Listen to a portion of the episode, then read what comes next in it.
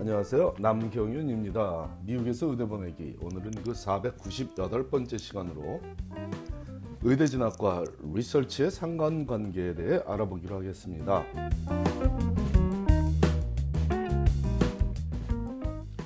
지난주에 봉사의 중요성을 특별히 더 강조하는 내용이 나가고는 리서치를 안 해도 의대에 갈 수 있냐는 뉘앙스의 질문을 많이 받고 있으므로 이에 대해 명확한 답을 주고자 합니다.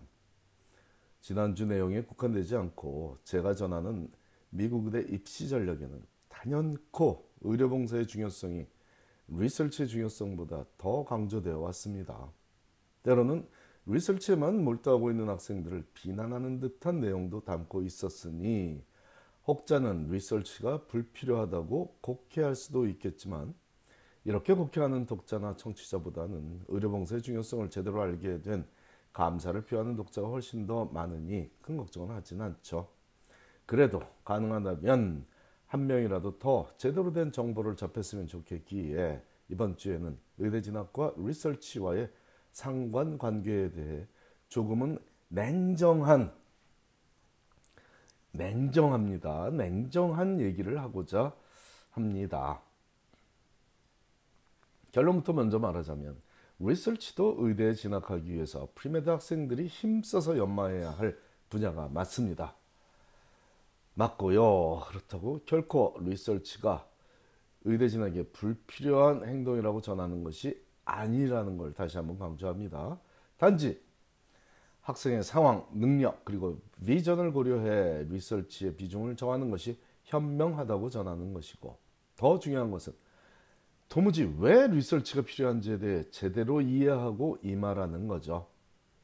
연구 활동에 전념하는 의사를 양성하기 위해서 MD, PhD 과정이 존재하고 극소수만 선발하는 이 MD, PhD 과정은 환자 중심의 사고방식을 보유하고 레귤러 MD 과정에 합격하는 학생들 중 뛰어난 연구 실적과 연구에 대한 열망이 높은 학생만 선발하니 자격 요건을 갖추기가 굉장히 어려운 게 사실입니다.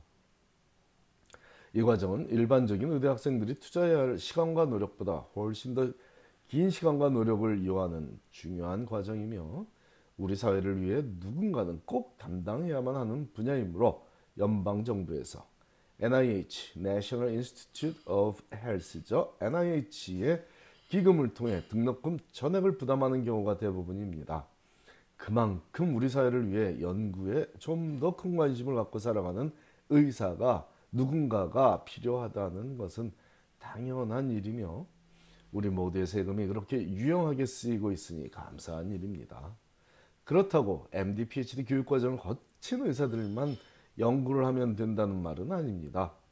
사람마다 특성이 다르고 관심 분야가 다르므로 질병을 연구해서 더 많은 환자들에게 도움을 주고자 하는 80-20라고 분류되는 의사들도 존재합니다. 즉, 80% 80%의 시간은 질병 연구에 사용하고 20% 20%의 시간만 진료에 사용하는 부류이죠.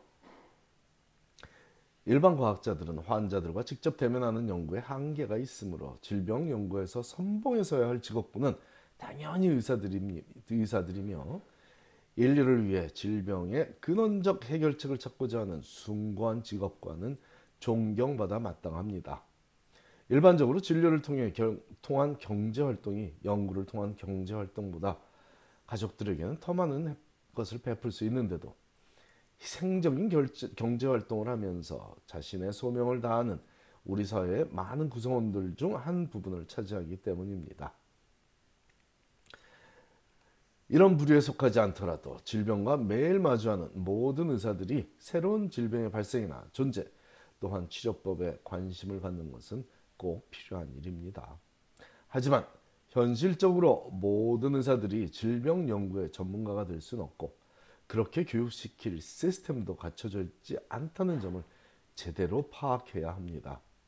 그동안 제가 바로 이 현실을 직시하고 어떤 의사가 될 것인가에 대한 자기 성찰에 게을리하지 말라고 학생들에게 끊임없이 호소해 왔습니다. 방금 제가 호소라는 단어를 사용했는데 실수로 사용한 단어가 아니라 제법 고민해서 사용하기로 결정한 단어입니다. 가장 큰 호소 내용은 리서치가 너무 좋으면 평생 리서치만 하면서 는 과학자가 되기 위해 PhD 과정에 진학하라는 것입니다. 연구하기를 좋아한다고 모두 MD, Ph가 되거나 80-20 부류의 MD 의사가 될 필요는 절대로 없습니다. 연구실에서만 시간을 쓴 학생이 의대에 합격하기가 현실적으로 불가능하기도 하지만 연구를 좋아하고 잘하는 학생은 계속 연구 활동에 정진해야 그 학생 개인도 향후 행복한 삶을 살고 인류의 행복에도 기여하는 옳은 일이기 때문입니다.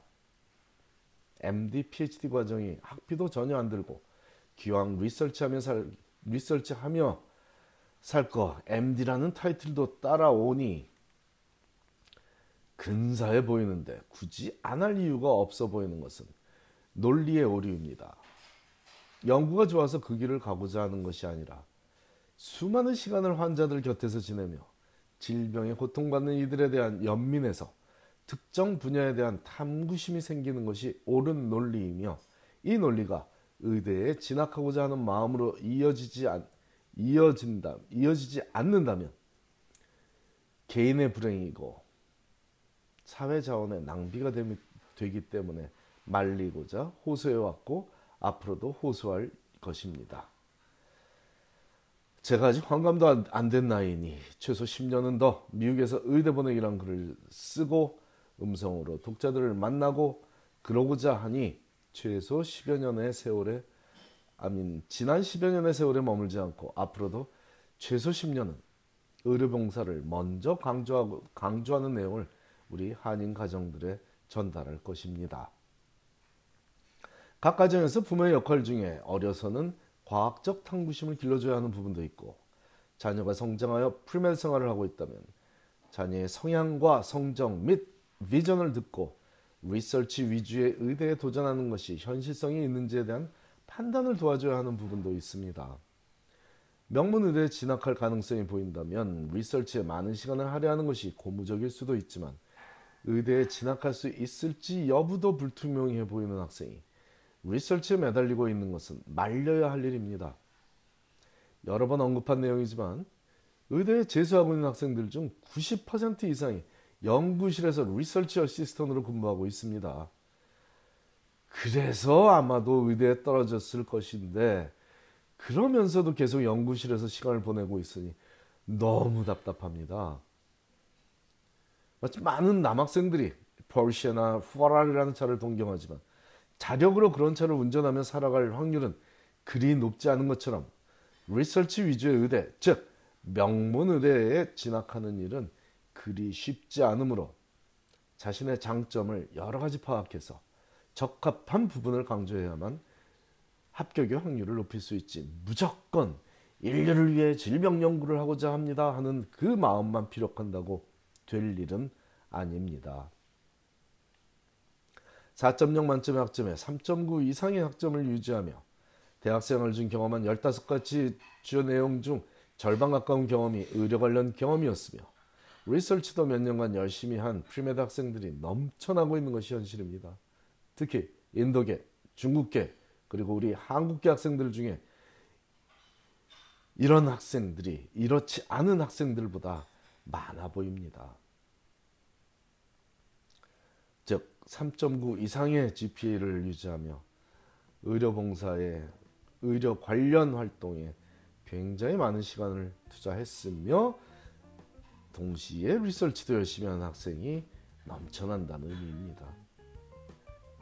뛰어난 학습 능력을 갖추지 못한 학생이 리서치를 장점으로 부각시키는 것은 6feet, 뭐180 정도의 키의 학생이 농구 선수가, 선수가 되겠다는 것과 유사하게 최선이 아닌 전략입니다.